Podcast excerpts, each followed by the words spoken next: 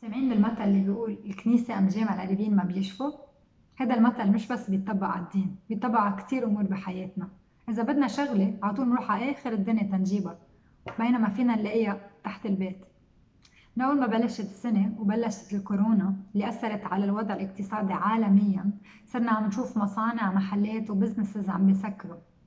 إذا كنتوا مثلي عايشين بلبنان بتعرفوا من وضع السياسة للتفجير للكورونا لكل الأمور اللي عم تأثر بعدة businesses وعدة مصانع وعدة محلات إنه تسكر اللي حنعمله هذا الأسبوع من Chantal's 2020 weekly challenge رح أتحداكم وأتحدى حالي ما نشتري شيء غير ما يكون صنع محلي. بعرف هيدي الخطوة ما رح تحل أزمة الاقتصادية عالمية بس إذا أنتم مؤمنين مثلي إنه شخص شخص شروة شروة قادرين نعمل فرق رح نقدر نعمل فرق ورح نقدر نساعد بعضنا البعض.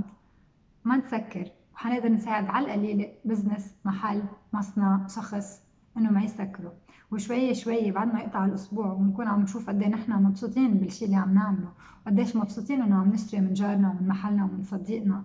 حنقدر ساعتها أكتر نكبر هيدي الشغلة ويصير عنا snowball effect مثل ما بيقولوا.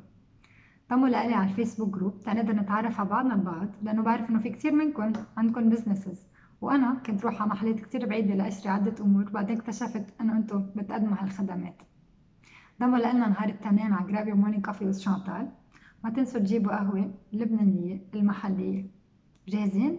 أنا جاهزة.